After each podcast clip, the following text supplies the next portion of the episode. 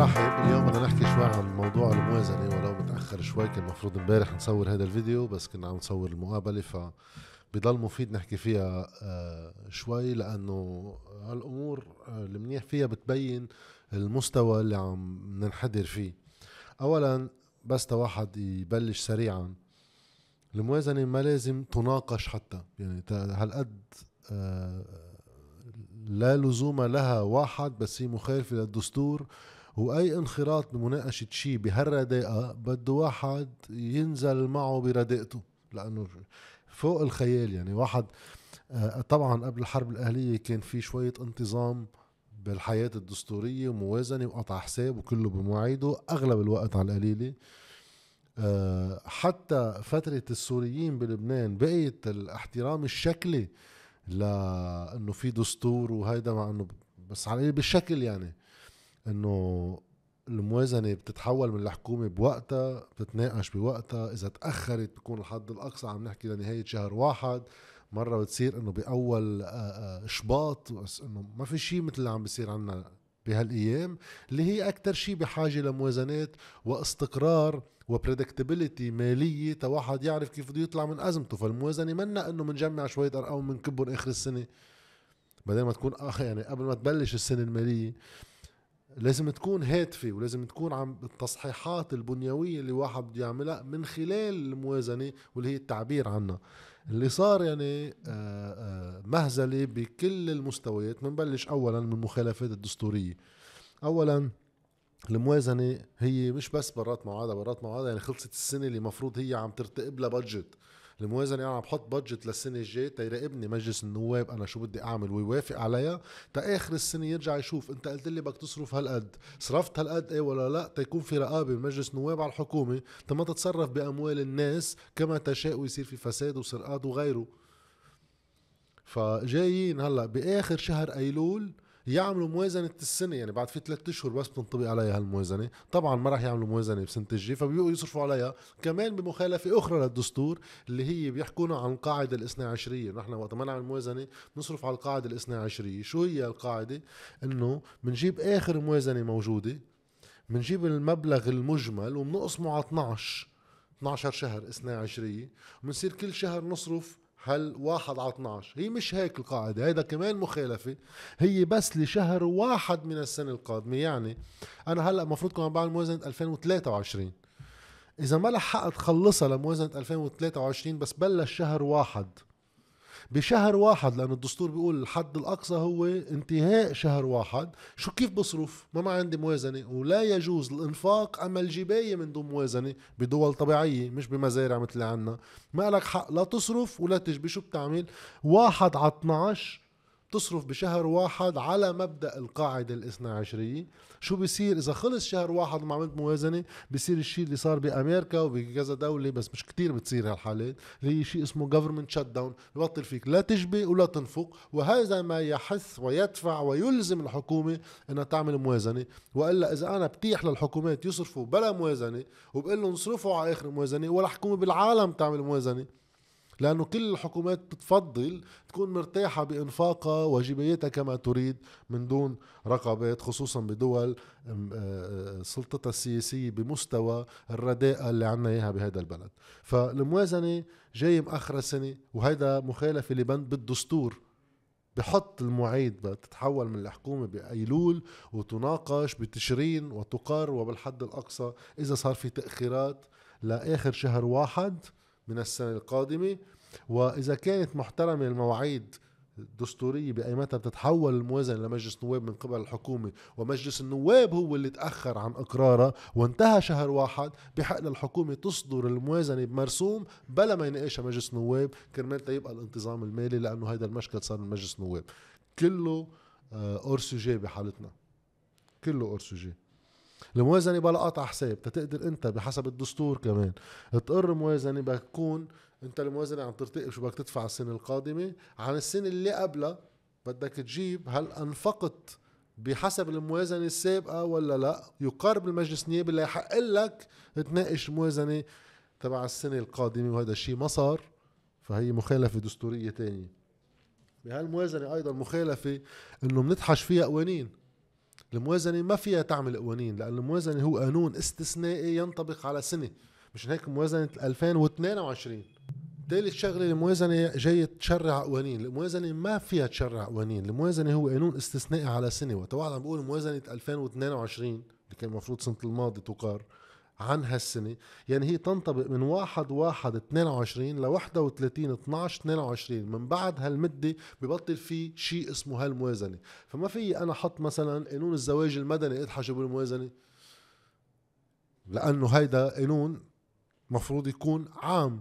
وتواحد عم بيغير بسلم ضريبي بده يعمل قانون ويلحق بموازنة. لأنه القانون بده يبقى سير المفعول.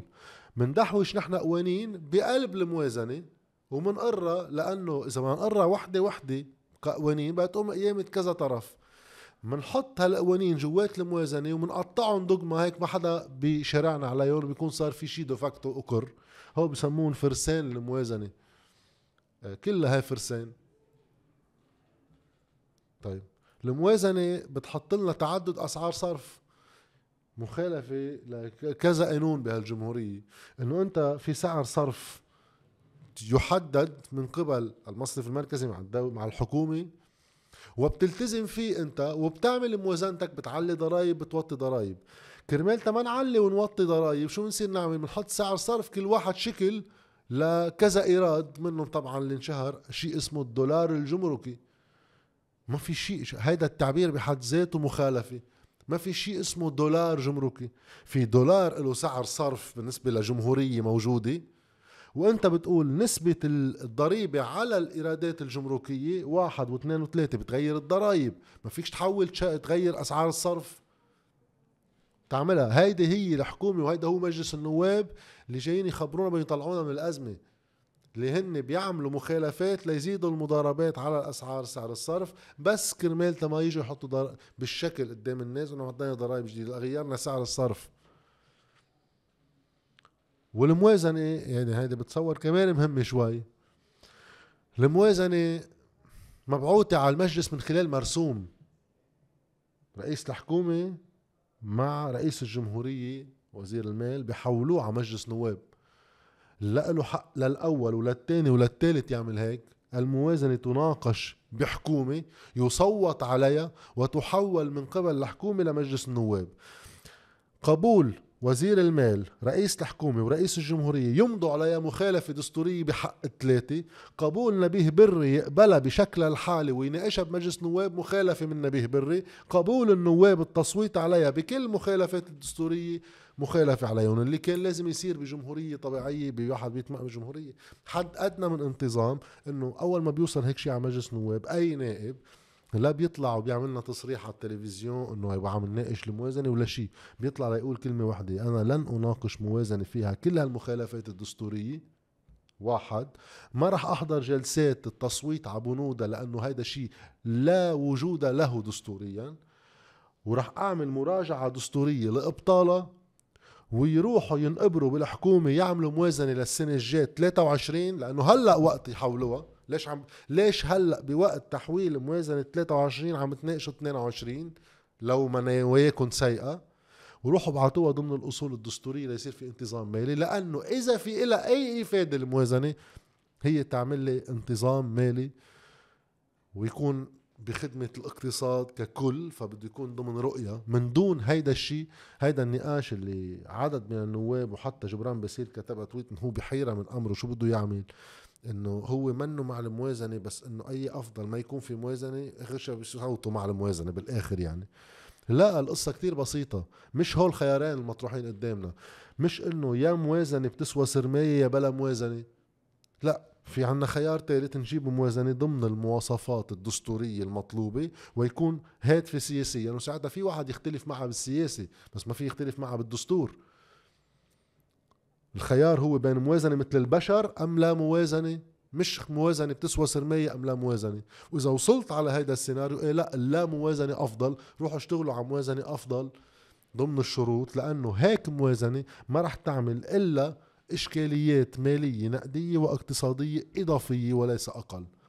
ولا رح نحكي على السريع عنها يعني. فهيدا هيك بالمدخل يعني انت واحد قبل ما يفوت بتفصيلها مع إنه مش كتير حفوت بتفصيلها لأن ما في شيء كتير مفيد فيها إلا الزيادات الضريبية وبعض التعبيرات عن شو القوى المؤثرة بهيك أعداد بهيك موازنات. بنزيد عليها العرضات تبع مجلس النواب أسوأ آه، إدارة مجلس نيابي يمكن في العالم. أول شيء كلمات النواب اللي هن مناقشة الموازنة اللي هي خارجة عن الدستور فالمناقشة بلا طعمة. وعاد يقعد يناقش بنود شيء كله في تعدد أسعار صرف في قوانين ممنوع تندحش فيه. آه ما في رؤية مالية ما في رؤية اقتصادية ما في انعكاس هالموازنة على الوضع النقدي تبع البلد. وما في خدمة لهالبنود اللي عم نقرها اللي استراتيجية عامة لكيف ما نطلع من الأزمة. كلهم مش موجودين ومخالفة للدستور بشي أربع خمس مخالفات. بيطلعوا النواب بيصيروا يعملوا عرضات على التلفزيون كله هلا ما حاببها يعني اللي بيسمع مناقشة النواب للموازنة بيقول هيدي ما بيطلع لها 10 أصوات. يعني كله بيسب فيها من طلوع ونزول هاي بتنقل على التلفزيون. كل واحد بيحكي جمهوره. وشو بيقول لنا رئيس المجلس نبيه بري؟ إنه خيي بدنا نختصرها يلا على السريع. إنه كل كتلة تطلع لي واحد. كل كتلة تطلع واحد على أساس هو مش بشر انتخبوهم بشر. لا في كم زعيم يعني اتفقوا بين بعض كل واحد يطلع واحد عنكم تيحكي جمهوركم. ما فهمانين اللعبة إنه هي مخاطبة هيك شوية غرائز وكذا إنه يبقى أنتم أوادم. بس خلونا نخلص منها بقى نقرا. وبتعرفوا طبعا شفتوا البهدلة اللي بتتعرض لها وزير المال.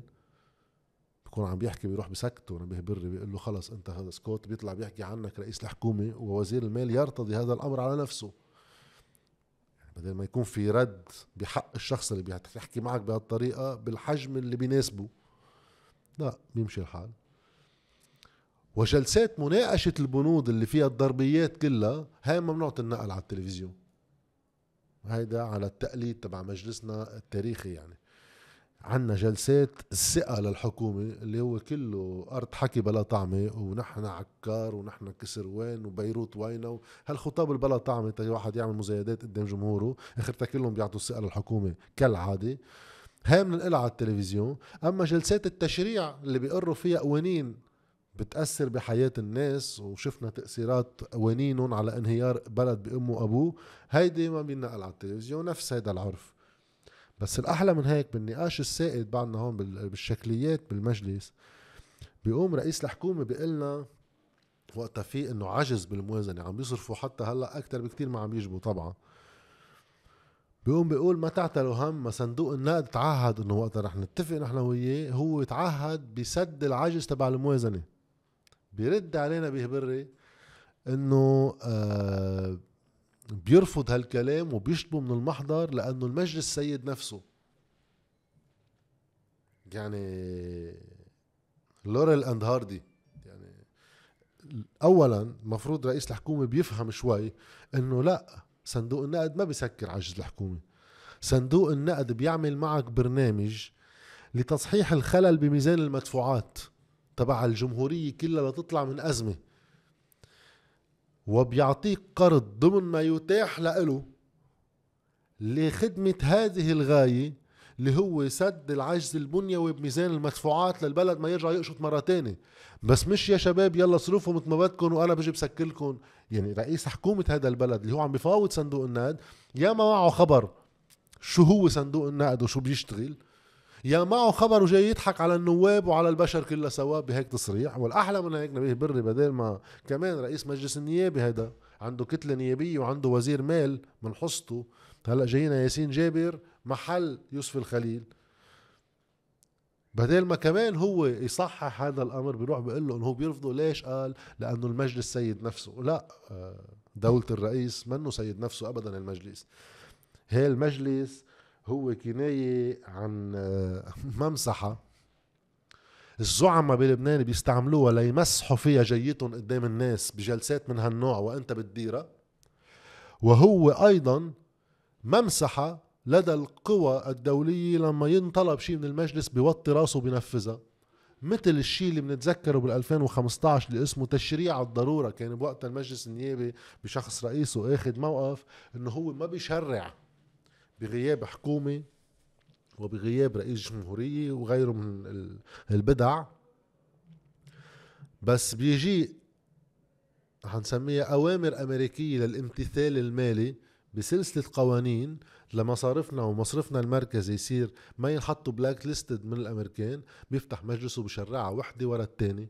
حتى بوقت بعض النواب طلعوا من وقتها قالوا بس يا دولة الرئيس هيدا بعض القوانين هي بتجعل المصرف لبنان مش له حاكم حاكم مصرف لبنان بتحوله لحاكم لبنان هذا بده يعمل اللي بده إياه. إيه لا بدها تنقر لأن هي مطلوبة منا وأكثر من هيك. هالموازنة اللي أنتم أصلا ما كان بدكم تقروها إلا لأنكم عم بتفلسوا تتزيدوا شوية إيرادات لتدفعوا فيهم شوية معاشات. ما كنتوا ناقشتوها لو ما طلبها صندوق النقد. نفس الشيء سرية المصرفية اللي حتى رجع رفضها مثلا صندوق النقد وطلب إعادة مناقشتها ورح ترجعوا تناقشوها لأنه طلبها منكم. حتى قانون capital control اللي لكم ثلاث سنين ما بدكم تقروه لولا إرغام صندوق النقد ما كنتوا أصلا بعتوه للنقاش. شو بعد فيه؟ لا هذا منه سيد نفسه. هذا ما في مجلس نواب بالبلد أصلا. في شيء شكلي إنه يابا بدنا نقر موازنة بنجيب النواب ليقروا لنا الموازنة نحن متفقين عليها سابقا. وإلا فسروا لنا كيف كل النواب بسبوا بالموازنه وبتجيب 63 صوت. بس نجيب العدد مزبوط يعني 63 صوت مع الموازنة مش رقم قليل لأنه ما كان في 128 بالمجلس كانوا في 106 بالمجلس اللي اعترضوا على الموازنة هن 36 وفي ستة امتنعوا عن التصويت. بقى هالقد كان في اعتراضات على الموازنة والمجلس سيد نفسه؟ المجلس بيكون سيد نفسه وبيحترم آراءه مش ما يملى عليه بنفسه وهذا واقع مجلسنا. فرئيس الحكومة بيعمل تصريح بيجاوبه رئيس مجلس النواب ما بتعرف أي جملة هي أسوأ من الثاني بمخالفتها للواقع شو عم بيصير. طيب بالآخر تواحد شوي يحكي عن صندوق النقد. ورأيه بالموازنة. وتتأجل النقاش بالموازنة قبل امبارح. بيصدر بيان عن صندوق النقد بينشروا حريم كل الواقع اللبناني والإجراء بسموه توبيخي صاروا يسموهم بلبنان لأنه كان قاسي على الحكومة اللبنانية والمجلس النيابي وكل هذه الدولة بإجراءاتها وتقاعسها عن القيام بالخطوات اللازمة بالحد الأدنى لبدء التفاوض الجدي لإنجاز اتفاق مع صندوق النقد للخروج من الأزمة. بيقول هذا صندوق النقد. إنه موازنة 2022 اللي كان بوقتها بعد لم يوافق عليها البرلمان تأخرت بشكل طويل. وبسبب هذا التأخير لازم يتحول التركيز هلأ على موازنة 23 تيكون ذات مصداقية في إقراره. وتيكون بخدمة الاقتصاد الكلي واللي هو المطلوب. على أن يستند الأمر إلى افتراضات واقعية للاقتصاد الكلي. مع التدابير اللازمة لزيادة الإيرادات بما في ذلك استخدام سعر صرف واقعي. يعني عم نحكي فعليا توحيد سعر صرف بصير في سعر صرف والإجراءات لزيادة الإيرادات بتصير بعدين بالإجراءات الضريبية. لأنه بيكملوا الجملة بحطوا أنه سعر الصرف واقعي لجميع الأغراض الضريبية. وينبغي أن يسمح ذلك بزيادة في الإنفاق الاجتماعي والاستثماري والتكيف في إنفاق القطاع العام لإعادة بدء الأداء الأساسي للإدارة العامة في وقت تختفي فيه الخدمات العامة مع تأثير ملحوظ على تحصيل الإيرادات. هذا موجود ببيان صندوق النقد. وين أهميته هذا الكلام؟ أول شيء بأنه دغري شال النظر عن موازنة 22 وكأنها لم تحصل هي صندوق النقد. قال لهم بتروحوا بتناقشوا موازنة 2023 مثل أي دولة بالعالم بتقر موازنة السنة القادمة لتوجه سنتها القادمة ماليا كما تشاء. وحط عن الأدوار تبع الإدارة العامة بسعر الصرف والزيادات الضريبية لتزيد الإيرادات. ليش هالكلام مهم؟ وهون بنستشهد بمقال زميلنا بجريدة الأخبار محمد وهب بدنا نحكي عن هالسياقة تحديدا اللي بيحكي إنه بهالموازنة الموجودة قدامنا الإنفاق فعليا إذا ما نحطه على سعر الصرف الموجود بالبلد بالسوق هو حوالي أكثر شوي من مليار دولار. هالمليار دولار قديش نسبته من حجم الاقتصاد؟ وهذا ليش مهم؟ لأنه إذا مثلا نرجع على قبل الأزمة كان عندنا إنفاق حوالي 17.5 مليار دولار. كان حجم الاقتصاد أقل شوي من 55 مليار. كانت نسبة إنفاق الدولة من حجم الاقتصاد حوالي 32% فحجم هالاقتصاد كله الدولة حجمها فيه هالقد اليوم وقت عم نحكي إنه في مليار دولار انفاق بعد كل الأخبار أكثر شوي يعني. ويكون قياس الناتج تقريبا بين 14 و 15 مليار دولار هيك صار حجم اقتصادنا. يعني الدولة حجمها من هذا الاقتصاد حوالي 7.5% 7.5% من حجم اقتصاد. ما بعرف إذا في دولة بالعالم يمين يسار شو ما كانت تكون. هالقد حجم دولتها صغير من حجم اقتصادها. هذا تقريبا منه موجود. تشوفوا قديش دولتنا بطلت إلى أي وجود في أي إعادة تحريك للاقتصاد. سلبي أم إيجابي؟ وهون يعني حتى اللي بدهم يصغروا الدولة أو بدهم يكبروها. ولا اللي بدهم يصغروا الدولة هي أصغر شيء ممكن. تنشوف شو بده يطلع من أمرها وقت واحد يصغر الدولة بهالشكل كرمال ما يعمل أي إجراء آه للتعافي. إشارات سريعة ما عادش بدي اطول ما تواخذونا يعني. في طبعا الكل صار بيعرف عن الزياده برواتب القطاع العام آه، ثلاث أضعاف على الا تقل عن 5 ملايين ليرة وما تطلع فوق 12 مليون ليرة للزودة. فبصير مثلا إذا واحد معاشه 5 ملايين ليرة شو بينعمل فيه هذا بينضرب بثلاثة بصير 15 مليون للزودة. هال 15 مليون مفروض تضاف على 5 ملايين صرنا 20 مليون. بما إنه ال 15 مليون زودة مش مفروض بالقانون حطوا ما تزيد عن 12 مليون. بننزل الزودة ال 15 مليون بنرجعها 12 وبنزيد عليها 5 ملايين بيكون فعليا 17 مليون. هلأ في المعاشات الأقل يعني إذا واحد معاشه مليون ليرة والزودة 3 ملايين 3 ملايين أقل شيء هن حاطينه خمسة فبنتعمل 3 ملايين بتصير 5 ملايين ليرة. ومنزيدها على المليون بتصير 6 ملايين ليرة. هذا القياس اللي عملوه اللي هو اعتباطي لدرجة واحد ما في يفهمه على كيف انعمل إلا إنه زودة. مزودة مش إنه له غاية. أنا قديش بدي أصرف على القطاع العام؟ قديش من وين بدي أجيب المصريات؟ هل في حاجة للاستدانة لسداد أي نفقات؟ على أي نفقات؟ نفقات جارية ولا استثمارية؟ لأن الاستثمارية معقول ترجع تزيد لي النمو بالاقتصاد بشكل ما. بدي يكون عامل له دراسته. نفقات الجارية أقل. فشو انعكاسها؟ قديش السقف اللي بقدر أعمله؟ إذا بعمله اعتباطي هيك وهذا خوفي يعني.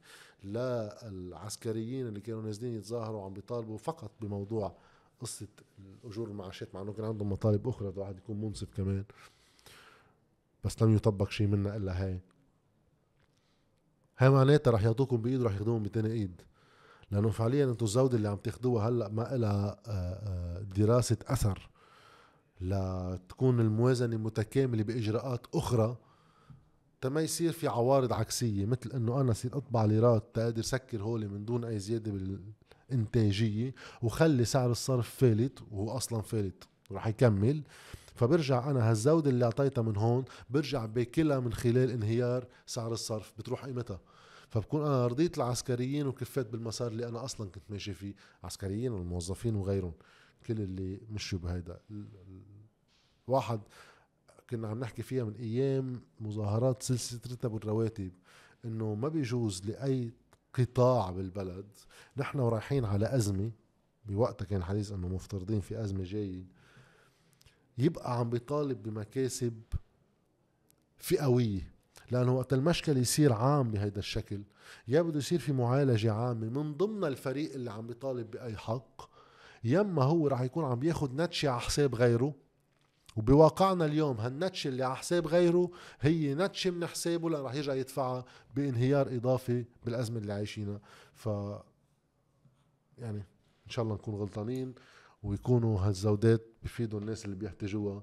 مش ترجع تتاكل بالانهيار القائم. في واحد بس يشير لشغلتين هون كمان بنوجه تحية لزميلنا فادي إبراهيم بالمفكرة القانونية اللي عامل شوية تفصيل لشو صار بالجلسات اللي ما نقلت على الإعلام بالنقاشات.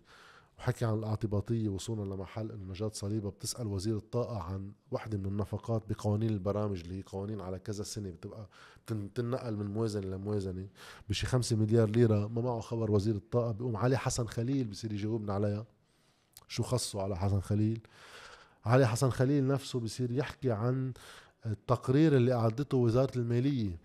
بنفقات وإيرادات وغيرها هو بصير يحكي عنها بالتفصيل بما يوضح أكثر ل ليش أسباب الإهانة تبع نبيه بري لوزير المال لأنه أصلا بدهم يشيلوه لأنه هو كان بده يفل. فصار بدهم يشيلوه فصار في تحجيمه صار فعليا هلأ وزير المال الفعلي هو علي حسن خليل. عادد هو تقرير وزارة المالية هو بصير يناقشه بمجلس النواب بصير يناقشه مش انه عم يناقشه إذا صح ولا غلط بصير يشرحه للزملاء على كل حال الواقع هيدا بكمل بهيك بعض المؤشرات اللي أمر عليها كتير سريعا.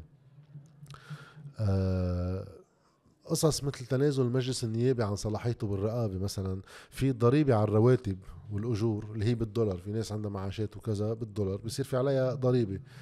قال يحدد سعر الصرف شهريا بقرار من وزير المال ومصرف لبنان بناء على اقتراح قدمه علي حسن خليل بالجلسة. يعني مجلس النيابي ومش الحال فيه هذا يعني مجلس النواب شو عم يجي يقول؟ عم يجي يقول أنا آه تروح السلطة التنفيذية. أنا بتنازل عن صلاحيتي بالقضايا المالية اللي هي صلاحيته اللي أساسا أوجدت مجالس نيابية بالتاريخ تاريخيا هيك بلشت القصة. بتنازل عنا لوزير المال ومصرف لبنان. كل شهر هن يحددوا سعر صرف خاص بالضريبة اللي على الأجور بالدولار. يعني أنا مجلس النيابة بتنازل عن صلاحيتي اللي أعمل مخالفة دستورية. أجي أقول لهم أنتم كل شهر حددوا لي سعر صرف. ولا شيل قدرتي على الرقابة على الموضوع. هيدا هيك يقر.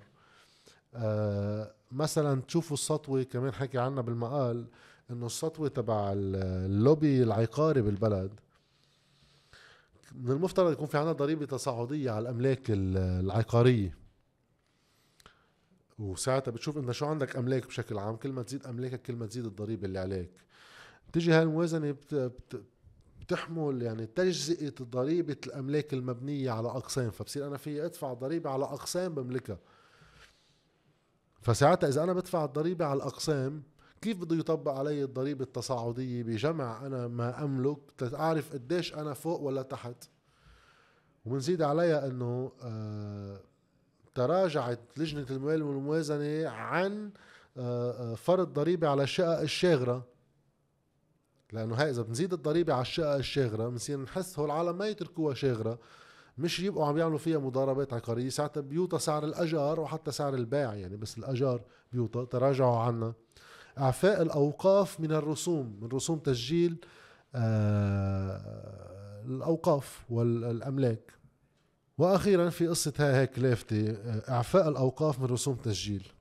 طيب حكينا بوقت الانتخابات وقاموا علينا القيامة إنه نحن مع اقتراح آه لا ما في إعفاء للأوقاف دينية لكل الطوائف من أي شيء وللمؤسسات الدينية إلا بحال بتقوم بمهام ما. مثلا بموضوع الأوقاف إذا هن الأوقاف اللي مش مستثمرة بيستثمروها لأغراض آه، شقق سكنية بأسعار صغيرة باجارات قليلة لمساعدة الناس بتصير معفية لأنه قاموا بدور اجتماعي. أما تترك أوقاف ونصير نشتغل فيهم بزنس لا بيدفعوا ضريبة مثلهم بقية الناس. وهذا الشيء نفسه بينطبق على المؤسسات التعليمية و الطبية وغيرها للمؤسسات الدينية بالبلد. يا بتقوم بمهامها ضمن ما المؤسسات التي لا تبغي الربح وبتكون أسعارها على هالأساس فتعفى من الضرائب. أما إذا بتكون هي من الأغلب البلد وصارت عم تشتغل تجارة بنحط عليها ضرائب. قاموا علينا القيامة بالانتخابات وصرنا جايين نصادر أملاك المؤسسات الدينية وغيرها. هلأ مثلا تسمعوا هالخبريه الحلوة بمجلس النواب جاي إعفاء بالموازنة حاطين إعفاء الأوقاف من رسوم التسجيل. بيقوم علي حسن خليل وبلال عبد الله بيعترضوا بيطالبوا بفرض الضرائب على الملكية ملكيات الطوائف لأنه هو مثلهم مثل بقية هالناس خليهم يساهموا معنا. بيعترض بعض النواب لا ما بيجوز كذا هون بصير يعني وقت يطلع واحد هيك هي كلها تمثيلية هلا بنحكي فيها شوي. آه إنه يا غيرة الدين وما بنسمح وكذا بيقوم نبيه بري بيتدخل وبيشيل الاقتراح بيترك يعني بيترك الإعفاء ببطل فيه إنه نشرد عليهم ضرائب. قالوا بكرة لما نصير دولة مدنية بنحكي فيه. هذا رئيس مجلس النيابة عم بخبرنا هالخبرية. طبعا رئيس مجلس النواب بخبرنا إنه هو من الستينات مع بيطالبنا بالدولة المدنية وهو ضد الطائفية وغيرها. وبيقول إنه بكرة وقت تجي الدولة المدنية يعني هي بتجي الدولة المدنية لحالها بنشيله مش مش إنه الدولة المدنية ما بتسقط علينا من فوق. هي مجموعة إجراءات لنشيل الامتيازات للمؤسسات الطائفية. منا هاي منا قانون الأحوال الشخصية وغيرها وبنصير كل الناس سواسية. بنصير دولة مدنية من دون ما تحكيها بيبقى عندنا الكوتات النيابية قديش كل طائفة بتطلع لها بيقدر واحد يعالجها بكذا. بس واحدة من المداخل تواحد يمشي بهذا المسار يخلق المساواة بين البشر كلهم سوا بحسب الأدوار بيقوموا فيها. كل واحد بيقوم بأدوار لا تبغي الربح بأدوار محددة بالقانون. في يصير معفي ضريبيا مين ما كان يكون. وكل واحد بيعمل تجارة مين ما كان يكون. شو ما كان حاطط على مخه أم شو ما كان لابس بيكونوا سواسي مع بعض. بس بكرة وقت تجي هاي الدولة المدنية بتشرف هيك بتجي لعنا بنبقى بنعملهم هول مش بكتير مختصر بس هيدا هيك التعليق على الموازنة الانعكاسات المفترضة منها. طبعا حكيت بتصور ما بده واحد يكرر. آه هيك اعتباطية ما فيها إلا ما تزيد الاعتباطية بمفاعيلها على أسعار الصرف على القدرة الشرائية غير المتوازنة على التمييز بين ناس وناس بهالموازنة. بخصوص إنه آه الحسابات الفريش ما بتدفع ضريبة قد ما هوليك بيدفعوا ضريبة الحسابات القديمة. فبصير الحسابات القديمة غير إنه قرطنا لهم مصرياتهم بنزيد عليهم تكليف الضريبة لنزيد لهم الكف. قال هوليك ليش؟ لما نستجلب ودائع. على أساس في شي واحد بهالعالم معقول يجيب دولار واحد يحطه ببنوك من هالنوع النصب والاحتيال اللي عندنا. كل الخبريات هي هالإجراءات كلها بعده واضح المعلم واحد اللوبيات المؤثرة هي وحدة وكل هالسلطة السياسية اللي عندنا باستثناء قلة بتعترض آه بعضها خاضعه لهذا المسار. والحديث الجدي المفروض يصير سنة الجاي لأنه بكون قرب الدق على شوي آخره بهالمعايير بنشوف على أي دق بدهم ياخذونا وقت المصرف المركزي تقل قدرته على التدخل ويصير في حاجة جدية لدولارات. وإلى الأمور معه تفلت بعد شوط إضافي واللهم مين بيعرف كيف يتصرفوا مع هيك واقع. وشكرا.